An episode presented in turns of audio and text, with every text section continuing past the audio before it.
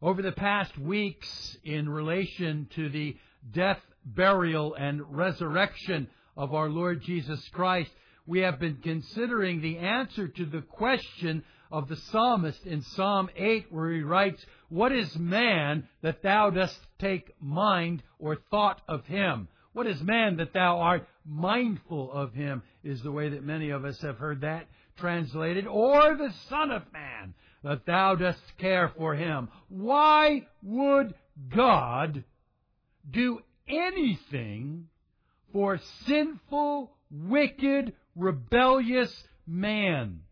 Why would He send His Son Jesus from glory to dwell in poverty and humiliation among men? Why would He then send His Son to the cross and have Him crucified? Why would He do that for us in all our sin and wickedness? And we came back with the answer first to the question of why redemption? Why do it at all? As we saw in the Scriptures, basically and predominantly, it was out of His love and mercy. Because of His love, He redeemed us. And also we saw that it was unto His glory. That even the redemption of sinful man with the crucifixion of our Lord Jesus Christ brought glory to God. You remember Jesus saying, "Now is the Son glorified and the Father is glorified in Him," in reference to Him going to the cross. So why redemption? Because of His mercy and unto His glory. And then we sought to answer the question, why the incarnation? Why did He leave glory and come to dwell among men? Why was that necessary? Couldn't God have just declared people saved? And the answer again was no. It was necessary for Him to come to deal with the real sin problem that people had. He had to come to deal with our sin. And He had to come by way of birth of a virgin, because he was not, he could not be tainted with the sin of Adam. That sin of Adam could not be imputed to our Lord, so He had to be born of a virgin. Otherwise, He would be a sinner just as we are. And that's the incarnation, born of a virgin. Also, we saw that it was out of obedience to the Father, that He came as the Father sent Him to dwell among men.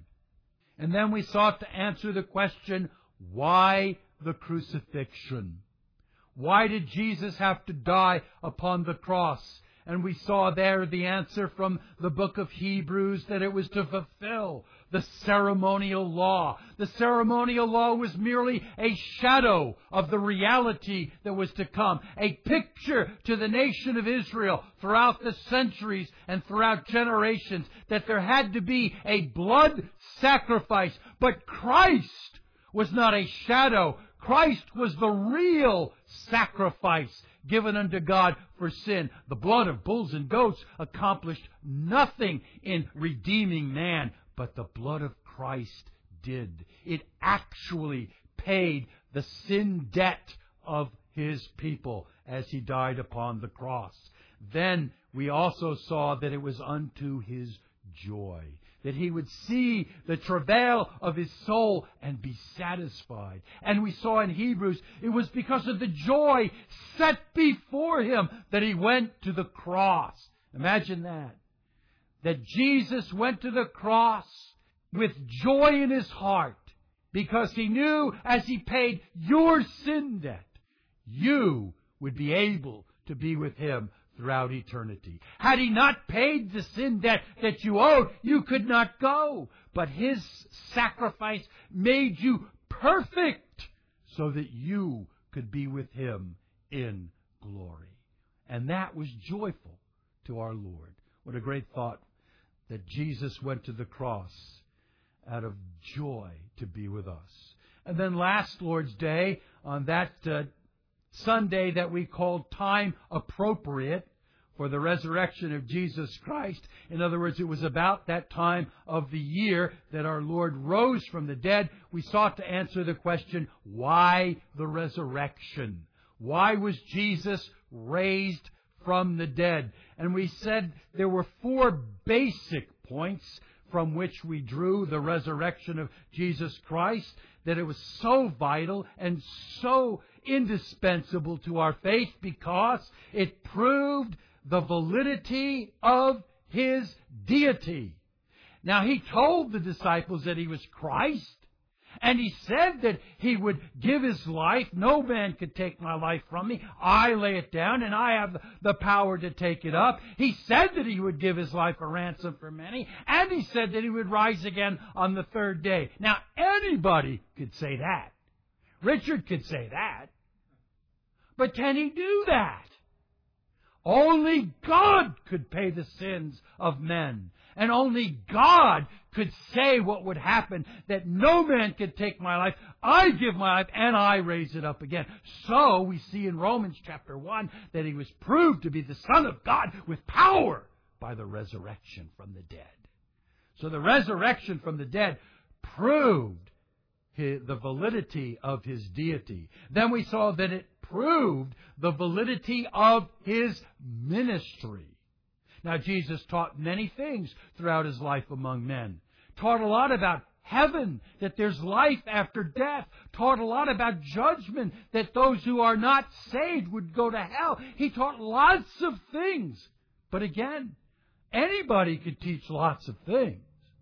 But the proof of His teaching was seen in His resurrection as the women got to the tomb and the angel said, He is not here, for He has risen, just as He said. All that He taught was true.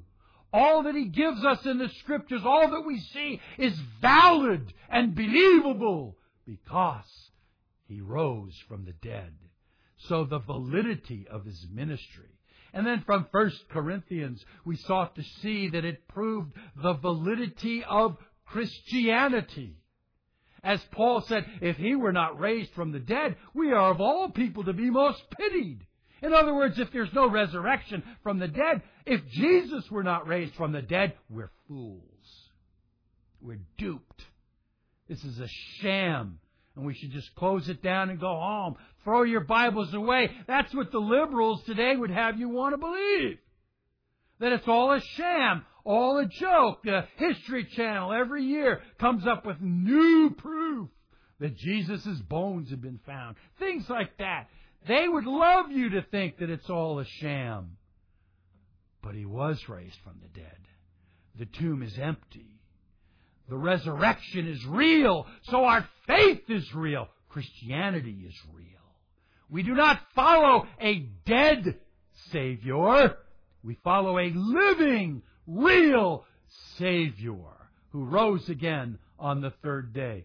So Christianity is valid. The validity of Christianity seen in the resurrection of Jesus. And then the last thing we mentioned was it proved the validity of of eternity, as He was the first fruits to come forth from the grave, showing us that all of us will be raised from the dead, saved and lost. All have life after death.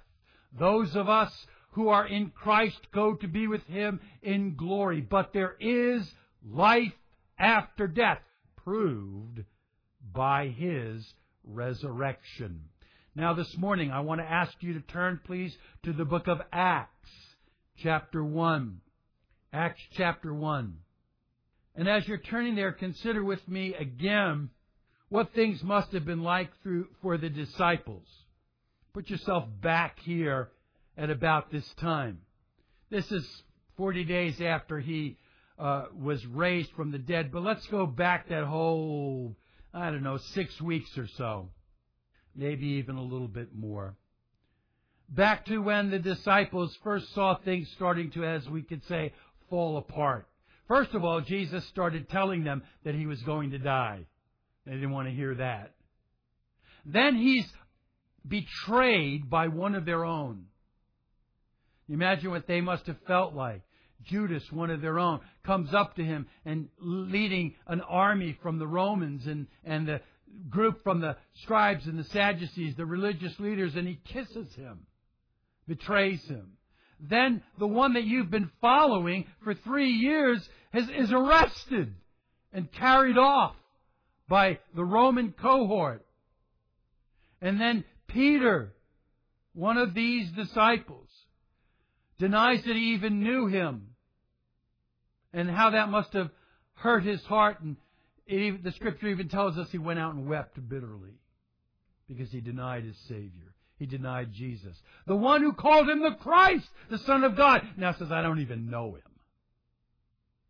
And then they see him beaten, spat on, humiliated, punched, crown of thorns on his head, dragging a crossbeam through the streets of Jerusalem out to Golgotha, where he is summarily crucified. No thought to who it was by the Roman soldiers. Just driving nails into his wrists and into his feet. Hanging him on a cross where he dies, gives up his own spirit, and then is speared in the side by one of the Roman soldiers. All hope is lost. Everything we thought was going to happen. We thought he was the Messiah. We thought he was going to be made king. And now he's dead. And so your hearts are just sunk. Discouraged. And then what happens? First day of the week, the ladies say that he's raised from the dead. So there's sort of a stir in the camp.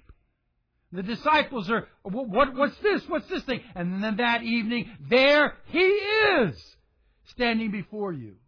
And the text, the Scripture tells us that for joy and excitement, they were there. They had joy and excitement over the fact that our Lord Jesus was dead and now he's raised. Discouraged, and yet he's back. And how much they must have been excited and joyful over that. But now forty days have passed. And he leaves again. So that the up and down life of a disciple of Jesus. But look at the text here. As it says in verse three, to these, the disciples, he also presented himself alive or living after his suffering by many convincing proofs. The Greek is very strong there. The Greek more or less says that is by the strongest proof which a subject is susceptible. The absolute most convincing proof that he was alive. And that's why we saw that they were uh, so excited. They knew he was dead and they knew that he was alive. And now he tells them that they're there gathered. And he says that they're going to receive the Holy Spirit. But look down a little bit further. You will receive power when the Holy Spirit comes upon you, and you shall be my witnesses both in Jerusalem and all Judea and Samaria and even to the remotest parts of the earth. And that's what we saw last Lord's Day morning when we had the early service, that we are witnesses of these things. They are witnesses of these things. And the language here is the same. The witness is one who is to go forth and testify. And it comes from the Greek word martus, which means to be martyred even.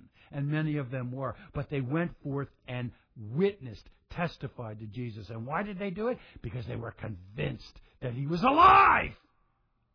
There was no doubt in their minds that the one who was dead is now alive.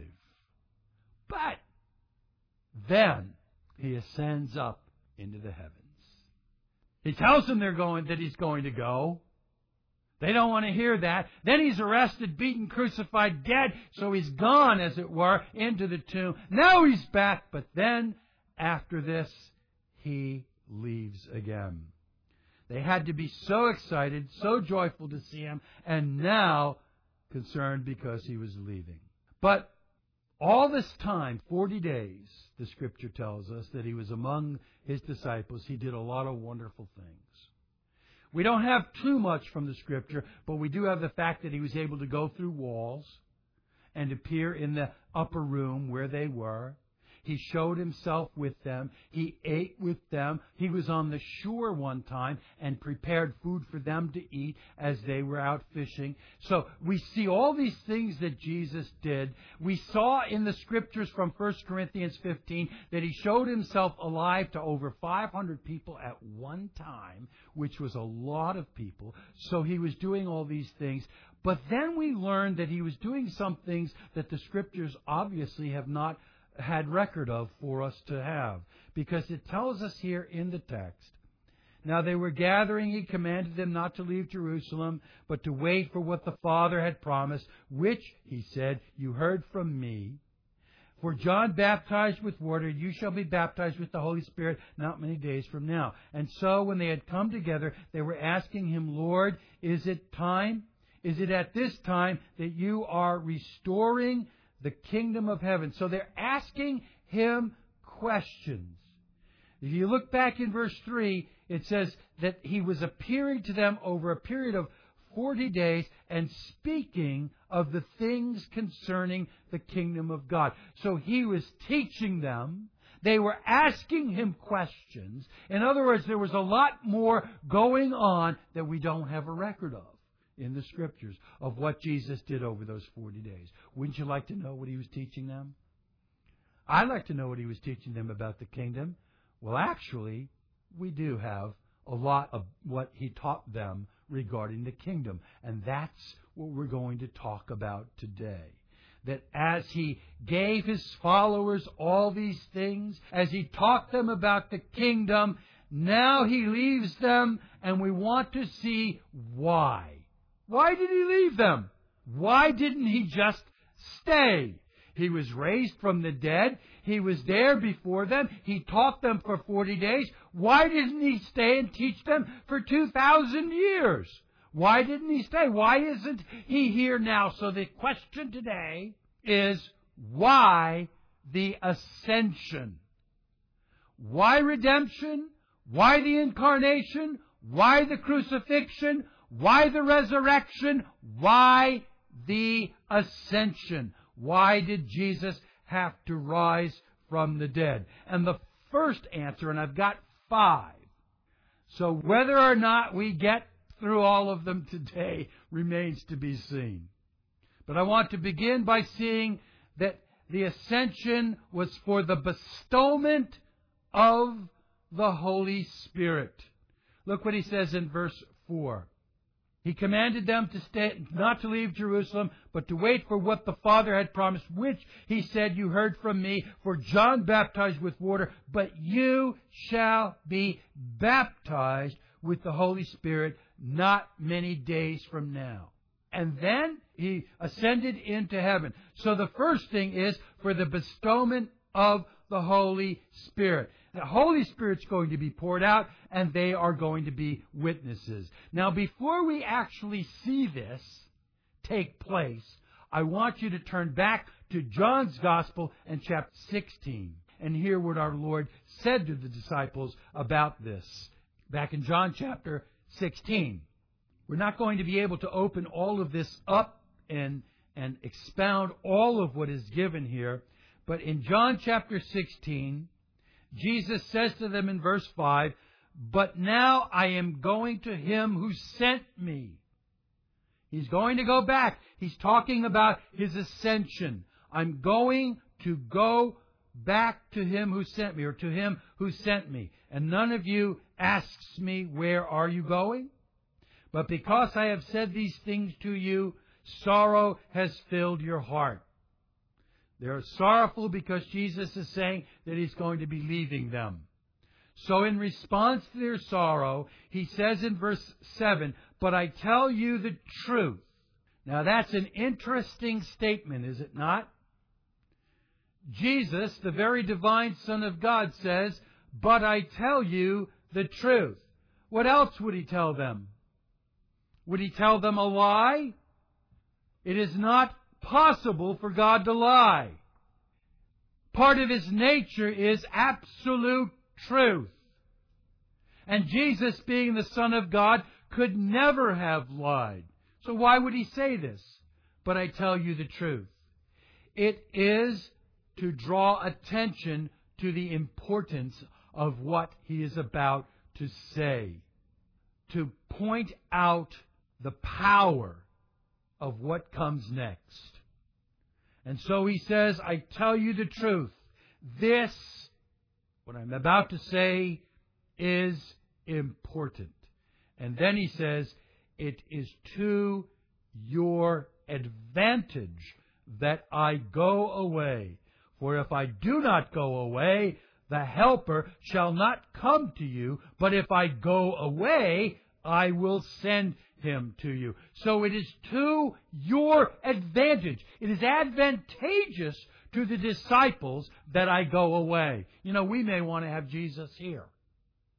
We may want to have Jesus among us.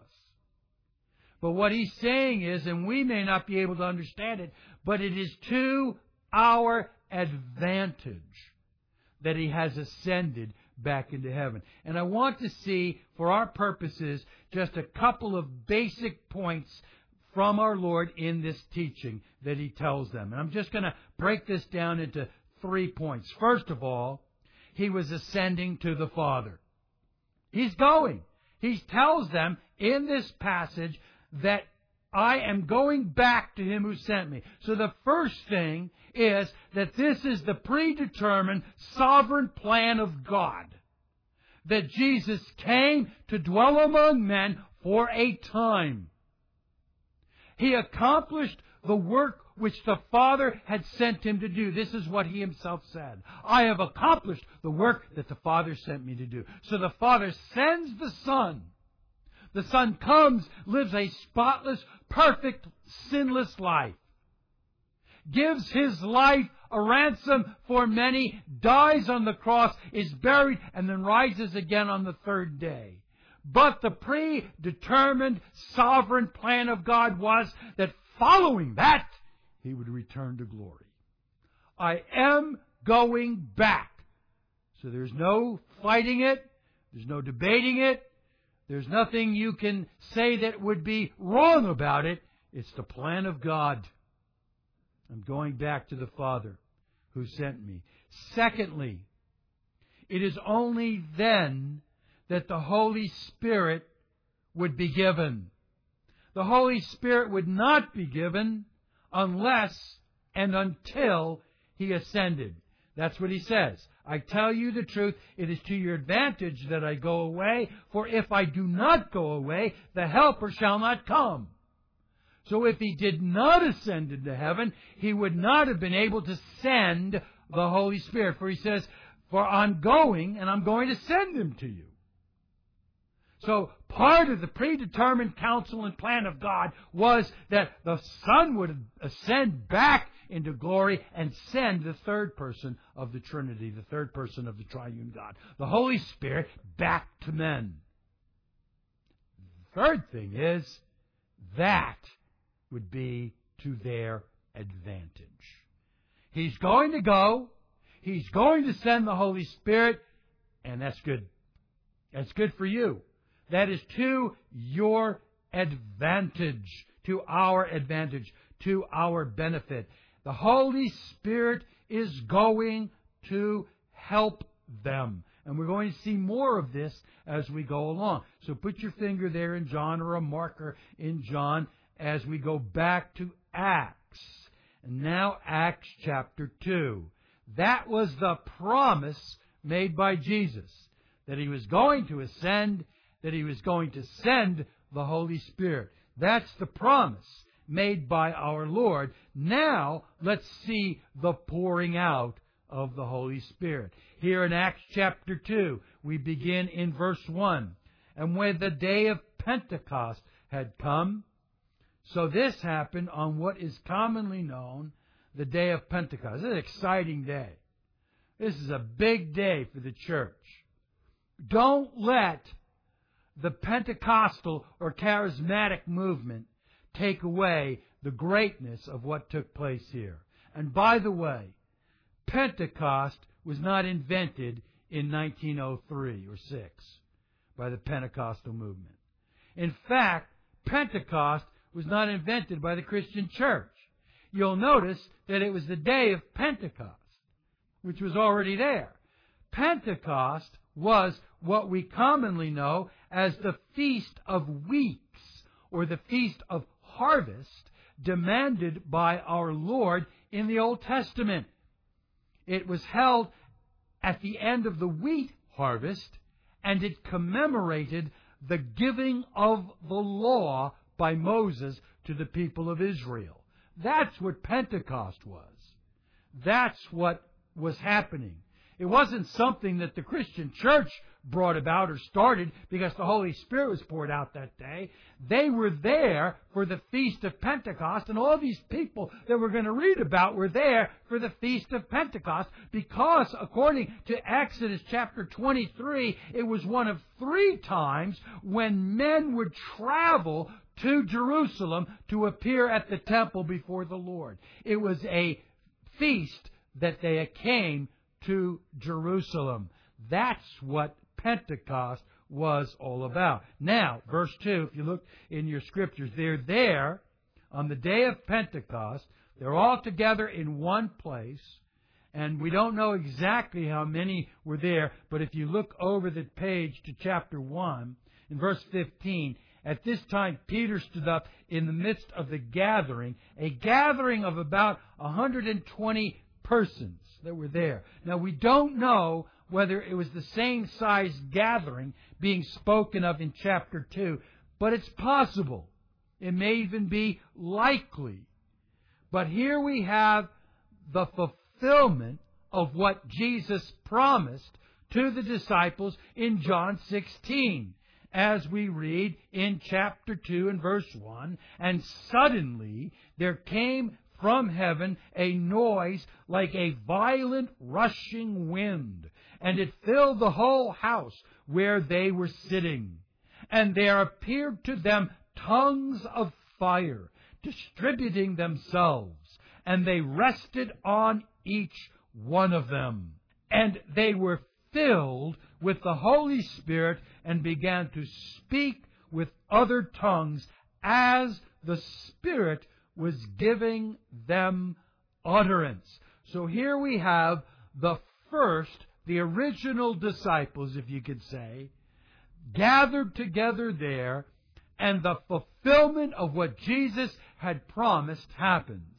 The Holy Spirit is poured out upon them. And it was evident. It wasn't something that they made happen. It wasn't something that happened as they came to the front of the church and people prayed over them and made it happen to them. This was the sovereign directive of God, that the Holy Spirit, in fulfillment of what He promised, was poured out upon His followers. His followers are there, and they receive the Holy Spirit, as Jesus said. The promise. And now the pouring out occurs. Jesus ascended and did exactly what He said He would do. Poured out the Holy Spirit upon His disciples. They received what Jesus promised. Now, He said that this would be to their advantage. And we're going to begin to look at that a little bit. But don't miss the fact that Jesus, as God, again, did precisely what He said He would.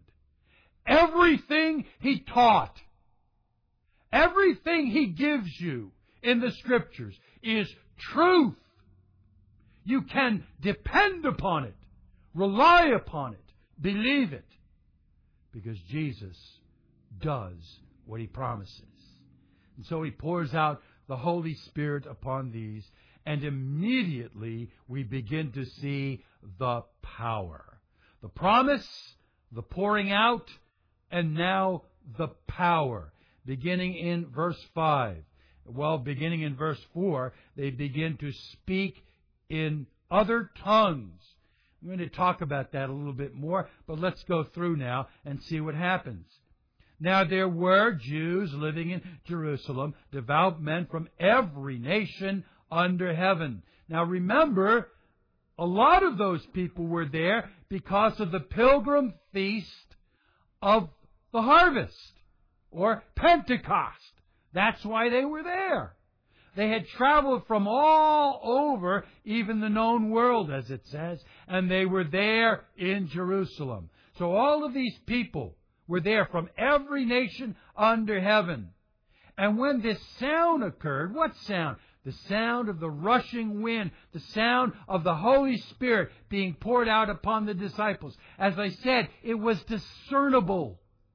It happened and they could tell. It was a discernible event. They could hear it. They could feel it with the rushing wind. And they could see it with the, the tongues of fire upon their heads.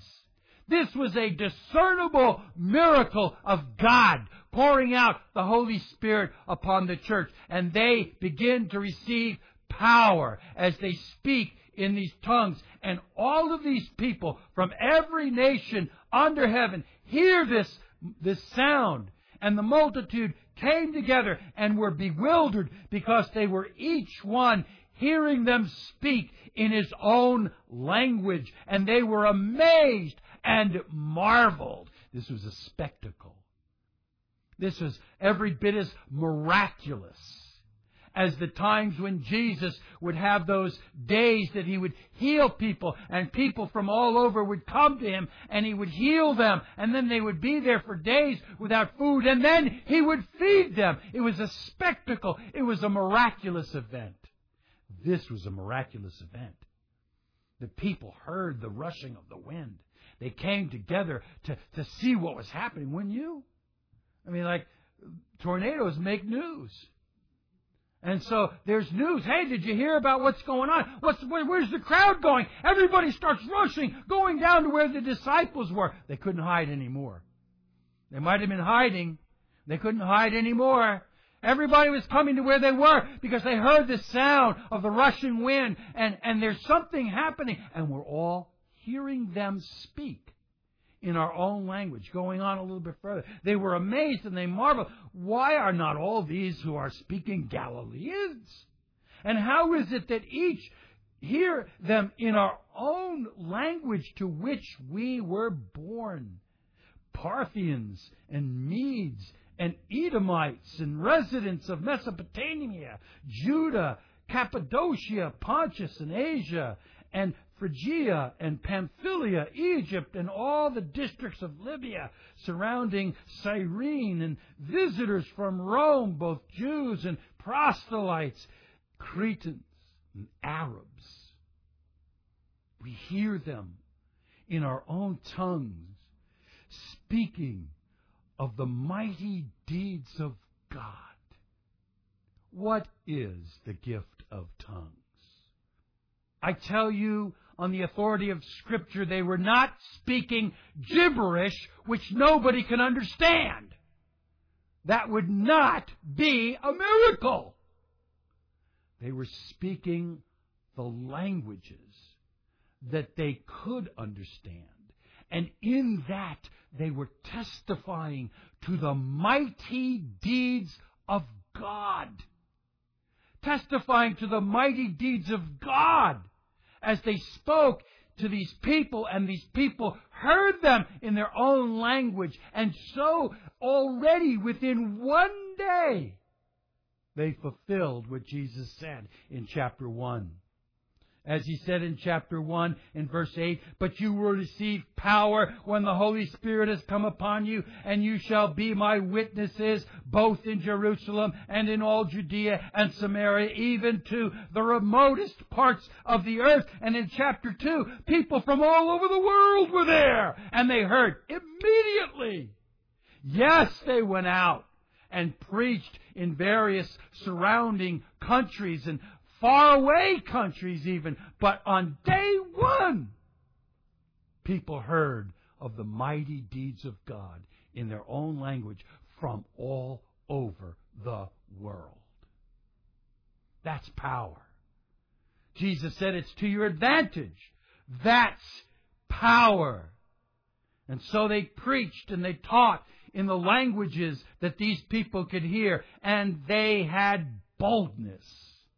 Those who had just been cowering in fear are now emboldened to preach and to teach and to speak the Word of God.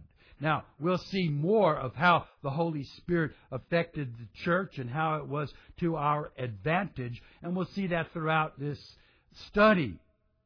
But for now, let's consider the second thing. The first was for the bestowment of the Holy Spirit. Why did Jesus ascend back into heaven? Because He poured out, He bestowed the Holy Spirit upon the church. The bestowment of the Holy Spirit.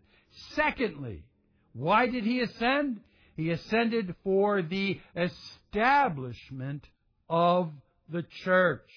The bestowment of the Holy Spirit and the establishment of the church. The church always being God's plan. Now we're going to come back here to the book of Acts, but once again now turn back to John. And this time, John fourteen. John fourteen. As we see, first of all, it was for the establishment of the church in the sense of their understanding. In the sense of their understanding.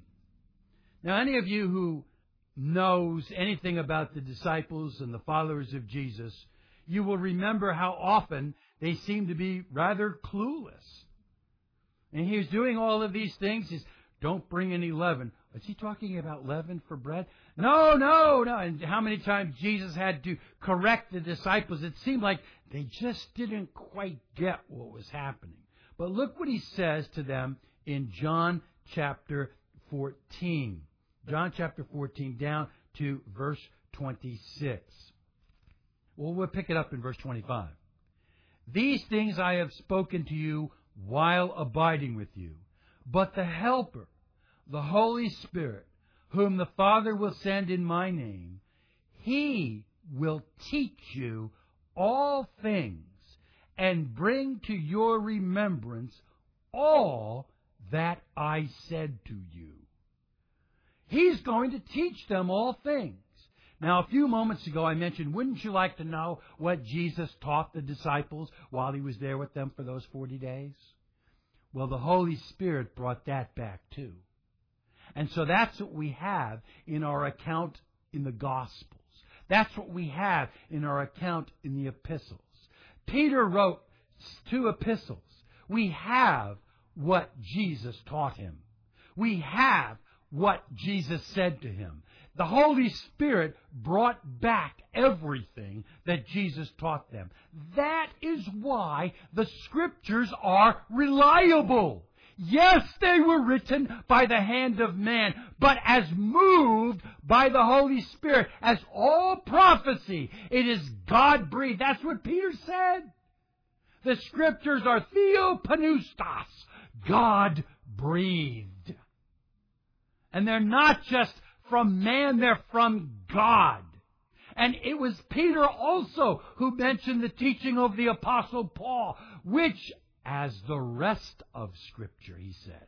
So already the letters of Paul in the day in which Peter wrote were recognized as being Scripture, the things brought to their mind by the Holy Spirit. But Paul wasn't there with them.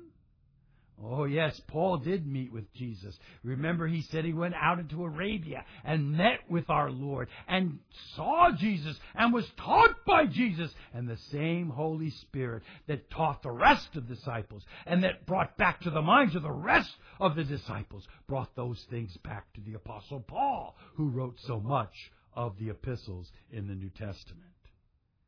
It was by the power of the Holy Spirit poured out that gave to the church the establishment that they needed, the truth in doctrine and teaching. This is what the church needed. They needed the help of the Holy Spirit. And so we have now in the Gospels the faith and practice and teaching of our Lord Jesus Christ. We have this in the epistles. We have this in the accounts given in the book of Acts for us to follow. This is how we have our Christian doctrine. This is how we have our Christian teaching that the church is supposed to go by. Why is it in our day that so many churches have thrown it away and seldom ever even refer to the Bible in so-called sermons, where the Bible, maybe they read a verse and they stick it on the side and they go on and talk about who knows what, jokes, stories, gimmicks, football scores, whatever they feel like, rather than using what Jesus promised would be to our advantage. The words that He spoke brought back to the thinking of the disciples by the Holy Spirit. And so here in John chapter fourteen, Jesus says to them that they would be empowered and understand all that He taught them, that the Spirit would bring them back to their remembrance. What a great promise to us, that what we have is accurate. What we have is reliable. Why would we listen to people who bring things beyond the Scriptures? You know, there's two major denominations who like to think, well, more than two, three at least I could think of, major so-called Christian denominations in our day that go beyond what the Bible teaches. One of them says that what goes beyond the, what the Bible teaches is more important than the Bible and actually is over what the Bible says. We have a man, and what he determines to be truth is even more important than what the Bible says. Other denominations have people speaking in other tongues, and they say that's revelation from God. Well, if it's revelation from God, it should be in the Bible. Another so-called Christian denomination has published not only their version of the Bible, but several other books, The Pearl of Great Price, and the Doctrines and Teachings of Joseph Smith, and things like that. And they say they're just as valuable as the Bible. What is it going to be?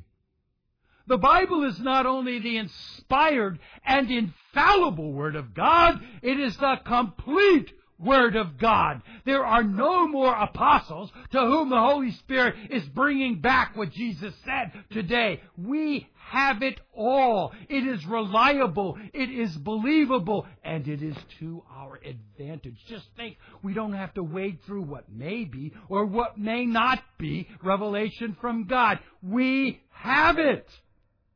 We don't have to worry about what so-and-so said. Oh, my goodness gracious, that, that count contradicts whatever I've heard in the Bible. Should I believe him? Don't listen to them. You have the Bible. Go by what the Bible teaches. That's why it is so important for a congregation, for a people, for a church to use the Bible. It's what God gave us. It's His greatest gift to His people. Or at least one of, because you can always have people that argue, well, what about this? It's one of, certainly, the greatest gifts that God has given to His people. His self-revelation. His Word. His truth. The Bible. And so in the sense of understanding, the Holy Spirit was poured out and brought back to the church the things that they would need to know. It also teaches us what a church is supposed to even be. The New Testament teaches us, and you read through the epistles of the Apostle Paul and the things that he taught, this is what an elder is supposed to be. This is what a deacon is supposed to be. This is what a church is supposed to do. We'll talk a little bit more about that in terms of their gathering and in their practice. But it is from the New Testament that the leaders and the ministers of the, of the church are shown to be who they are. Again, churches today ignore the qualifications of men who are supposed to preach and teach. And they put forth people who had no clue. I know in our sphere of family that there's one church that took a, a man who was recently saved and made him a teacher. Why? I know of another man who failed at several jobs, became divorced, and is a minister. Why? Because they ignore the teaching of Scripture regarding what a minister or a leader of the church is supposed to be. Why ignore one of the greatest gifts of God to the church? The Scriptures. So it is in the sense of their understanding regarding the establishment of the church that Jesus ascended, poured out the Holy Spirit. The Holy Spirit brought back to their minds the things that they needed to know for the establishment of the church. It was also in the sense of their gathering. Why would the church gather? And what do they do when they gather? People were added to the church by the power of the Holy Spirit, and as they were added to the church, they gathered together. Look in your Bibles to Matthew chapter eighteen. Matthew chapter eighteen, as we consider the church gathering. And we read in verse fifteen and following, our Lord Jesus teaching this to the disciples. Now I want you to keep in mind that there are many people today who call the church the alternative plan of God. Because the Jews rejected Jesus, they had to come up with this thing called the church. If the church is plan B, you ask yourself this question as we read through this. Did Jesus think the church was plan B? Listen to what he says. And if your brother sins, go and reprove him in private. If he listens to you, you have won your brother.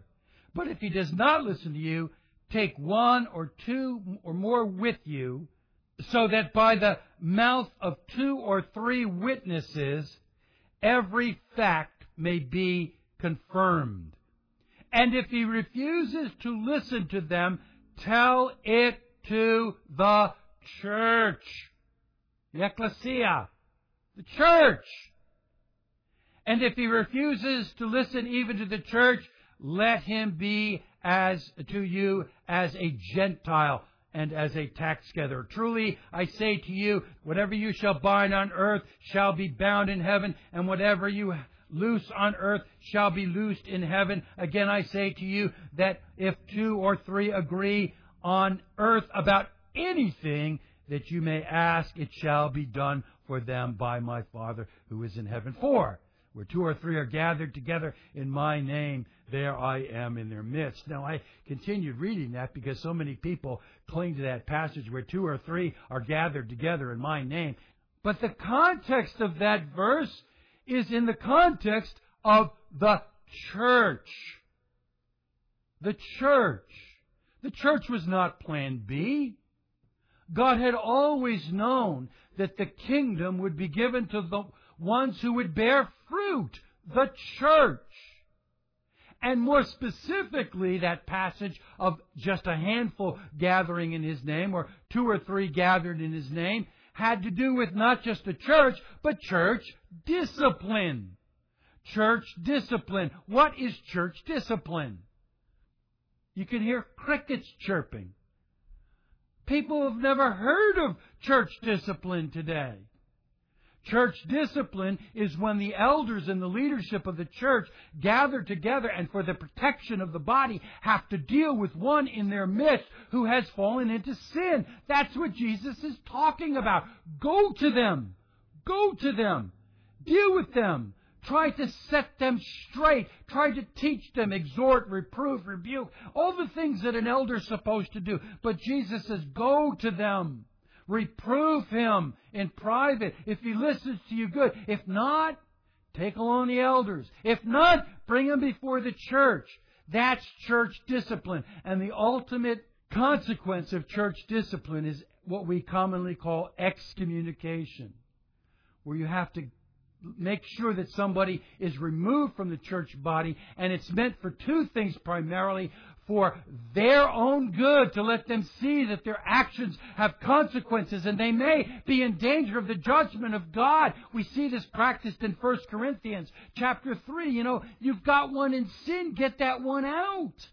And you have to practice church discipline. The second thing is not only for that person, but to protect the body, to protect the sheep from wolves who may come in.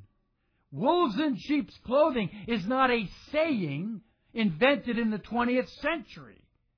It was what Paul warned the churches about, that wolves would sneak in looking like the sheep and devour the congregation. Don't let that happen. Elders today are to be watchful of the flock and to protect the flock from those who would bring harm. False doctrine, false teaching, all of these things. And how do we know what false doctrine is? How do we know who to protect the flock from? From the Word of God, which has been given to us as our guide.